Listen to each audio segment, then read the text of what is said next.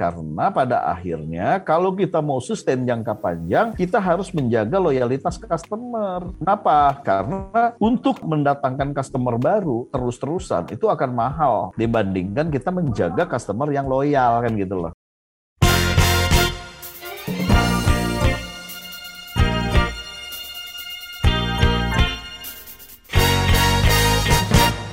Smart Listener, selamat malam.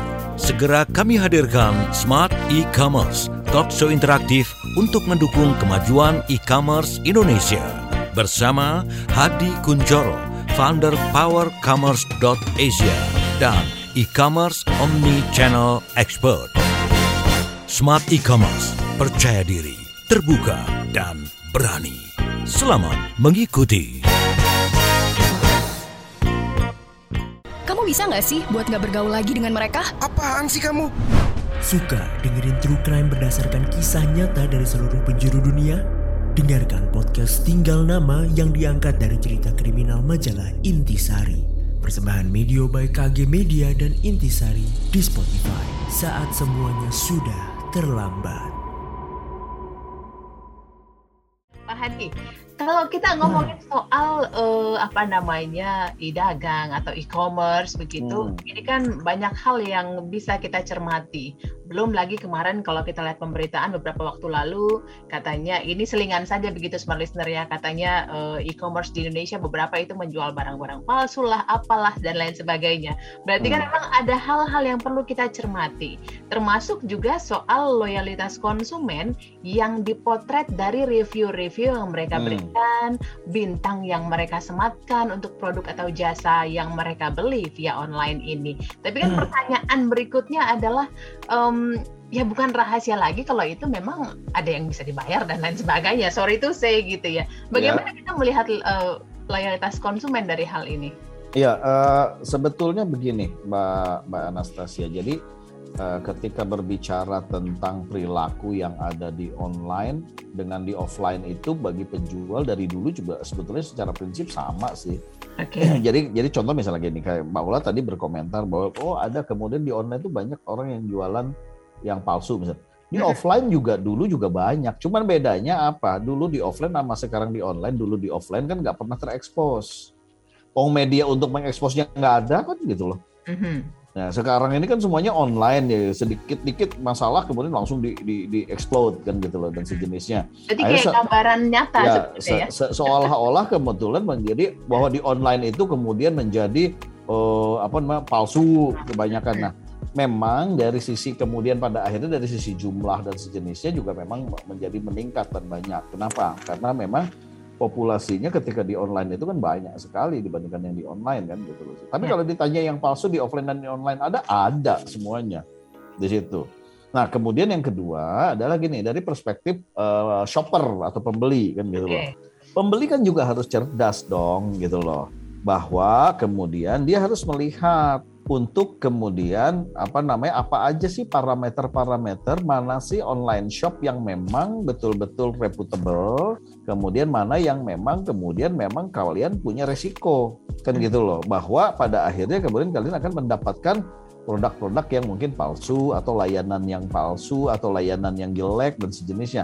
Itu kan parameternya banyak kan gitu loh. Banyak. Kalau seandainya gini urut-urutannya ya kalau sebagai shopper teman-teman juga harus bisa paham lah bahwa satu kalau itu adalah tentang brand yang reputable maka kemudian biasanya mereka bikin official store Oke. di marketplace. Nah, kalau official store, most probably bukan most probably itu uh, prasyarat dan ininya juga sangat clear ya, sangat jelas.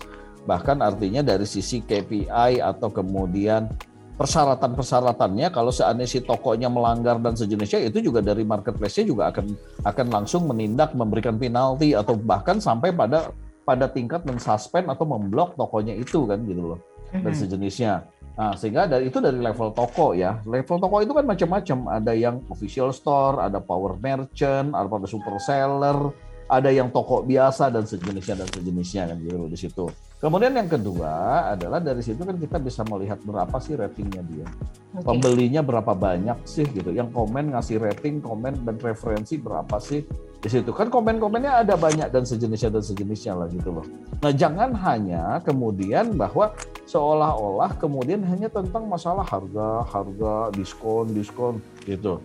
Ya wajar dong ketika kemudian kalau lu coba nyari yang murah-murah murah-murah nggak jelas nggak jelas yang penting murah dan sejenisnya punya resiko juga dong gitu ketika kemudian didapetin barangnya juga palsu lah atau apalah dan sejenisnya Iya. di situ. Nah sehingga kemudian kita sebagai shopper juga harus cerdas Mhm. dalam memilah-milah mana yang reputable, mana yang tidak, kan gitu. Ya. Tapi dari sisi sebagai penjual tentu gitu loh. Tadi menarik ketika komennya adalah itu rating bisa dibayar bisa, bisa di ini. Tapi kalau seandainya ketahuan gitu loh, ada beberapa yang juga eh, apa yang punya toko ini lugu-luguan lah gitu. Dia nyuruh siapa ini ini nah, tapi sebenarnya itu teman-temannya sendiri. Kalau sebetulnya ada beberapa parameter itu teman-teman di marketplace itu bisa detect loh. Oke. Oh kamu melakukan pembelanjaan fake nih, sehingga kemudian reviewnya jadi fake atau menjadi palsu, itu bisa kelihatan loh di situ. Nah, tapi pada akhirnya, pada akhirnya gini, apakah kalau kita mau buka toko mau sustain, mau jangka panjang, emang kita kalau yang mau jualan memang mau jangka panjang, mau jangka pendek. Kalau mau jangka panjang nggak bisa kita dengan cara-cara begitu. Mhm. Karena pada akhirnya suatu saat kelak customer juga akan tahu. Kenapa? Karena pada akhirnya kalau kita mau sustain jangka panjang, kita harus menjaga loyalitas customer. Kenapa? Karena untuk mendatangkan customer baru terus-terusan itu akan mahal dibandingkan kita menjaga customer yang loyal kan gitu loh Iya. di situ. Jadi eh, mau mau mana mainnya gitu, mau di mana mainnya sebagai sebagai penjual, apakah mau jangka panjang atau mau jangka pendek, cari cuan saat ini, habis itu tuh ya sudah ditinggalin. Itu tuh itu pilihan kan gitu loh di situ. Tapi kalau mau jangka panjang ya harus benar-benar jujur. Pada akhirnya kan kejujuran itu kan yang akhirnya menjadi utama kan gitu loh. Kalau ngomongin soal loyalitas konsumen di e-commerce Hmm. ya di online, eh, Ya. apakah hanya melalui review atau rating yang kita berikan? Silakan. Enggak lah, itu bukan hanya tentang itu ya customer Ya. loyal itu. Itu customer yang happy ya gitu ngasih rating itu kan gitu loh. Oke. Artinya ketika kemudian dia mau orang yang ngasih rating itu atau ngasih review itu kan orang yang senang, yang bahagia bahwa apa yang kita janjikan sebagai penjual itu memenuhi kemudian ekspektasinya mereka. Mhm. Ekspektasinya mereka itu apa saja? Ekspektasi pelayanan, ekspektasi harga, ekspektasi kualitas produk, ekspektasi janji-janji yang dijanjikan, ekspektasi diskon dan sejenisnya dan sejenisnya di situ. Nah, kemudian mau dia pertama kali dia berbelanja pun dia boleh setelah barangnya terima dan dia happy ngasih rating. Rating 5 misalnya gitu kasih komen referensinya oh barang bagus seperti foto dan sejenisnya Mhm. bukan hanya kemudian customer yang sudah loyal saja Iya. di situ. Nah, tapi kemudian alangkah baiknya tentu kalau seandainya customer-customer yang yang yang tadi dibikin berulang belanjanya Mhm. di situ itulah yang kemudian disebut sebagai customer yang loyal tadi di situ. Nah, di mana cara parameternya bisa loh kalau seandainya kita tahu sebetulnya coba apa namanya di e-commerce itu kan di online itu kan basisnya kan pada akhirnya kan kita bisa membaca data. Mhm. Misalnya Mbak Ola nomor handphonenya sekian, belanjanya di toko saya tiap bulan berapa berapa kali atau setiap tanggal berapa atau pada saat ikut program apa, diskon berapa, barangnya apa aja, itu kan sebenarnya kelihatan Iya.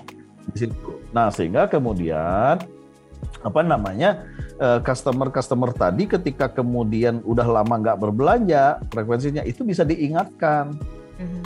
bisa ditanya, bisa di ini dan sejenisnya. Jadi eh, salah satu kemudian apa namanya indikator-indikator di mana aja sih customer itu loyal adalah sebetulnya selain tadi ngasih rating yang bahagia dan sejenisnya adalah justru kemudian kita juga bisa apa namanya berinteraksi dan memberikan engagement kepada mereka, membangun engagement dengan mereka. Mhm. Jadi diingatkan ketika mereka ini. Bahkan customer loyal, ciri-ciri customer loyal yang udah sangat loyal banget itu bisa jadi brand ambasadornya kita Oke. di situ.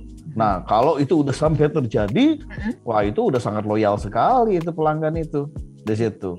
Pak Hadi, dikabarkan uh, kalau kita lihat dari berita-berita begitu ya, bagaimana tahun ini bisa dibilang menjadi tantangan tersendiri untuk uh, pengguna-pengguna loyal e-commerce untuk bisa tetap bertahan, tapi harus dibarengi juga bagaimana dengan layanan yang diberikan begitu supaya uh, perjalanan e-commerce ke depan ini menjadi lebih baik gitu. Nah kalau judulnya sekarang dibingkai dalam uh, kalimat masih relevankah loyalitas konsumen ya jawabannya tentu masih gitu ya Pak Hadi. Saya tanya sama Mbak Anas. Mbak Anas suka belanja online kan? Suka. Suka. Kalau belanja online pindah-pindah toko apa enggak? Kalau tokonya, tokonya ya. ada beberapa. Ada tapi beberapa. Kalau e-commerce-nya cuma itu aja kalau saya. Oke. Saya tanya, e-commerce-nya cuma itu aja. Itu aja udah loyal kan ke, ke e-commerce-nya. Betul. Tokonya untuk produk yang sama pindah-pindah apa enggak? Oh enggak, kalau produk nah, yang sama. Nah itu Siapa bilang kemudian uh, loyalty udah tidak relevan lagi? Mm-hmm. Kecuali produknya yang berbeda lagi, ya kan? Mbak Mbak Mbak aja kan loyal terhadap produknya dan terhadap tokonya. Iya. Betul? Betul. Saya tanya balik, relevan nggak loyalty? Padahal Mbak Anastasia nggak diapa-apain tuh sama si penjualnya, nggak pernah eh, di nggak pernah dikontak kan? Nggak pernah loh. Padahal di situ terus kalau belanja kan? Iya. Di toko itu tuh. Terus nggak oh. pernah dikasih voucher untuk kemudian uh, next pembelanjaan dapat voucher berapa? Belum udah pernah? Belum. Nah, tuh, tuh. Nah, hmm. itu kalau Mbak bayangkan kalau Mbak Anas dikasih yang begitu malah tambah loyal belanjanya tambah banyak. Hmm. Benar nggak? Betul. Nah, sama nggak dengan di offline? Sama. Sama kan? Bedanya apa kalau di online, Mbak sebetulnya Mbak pernah ikut di dalam toko online pada saat belanja terus follow toko itu. Mm -hmm. Pernah. Suka suka dapat belas-belas kiriman belas. Iya.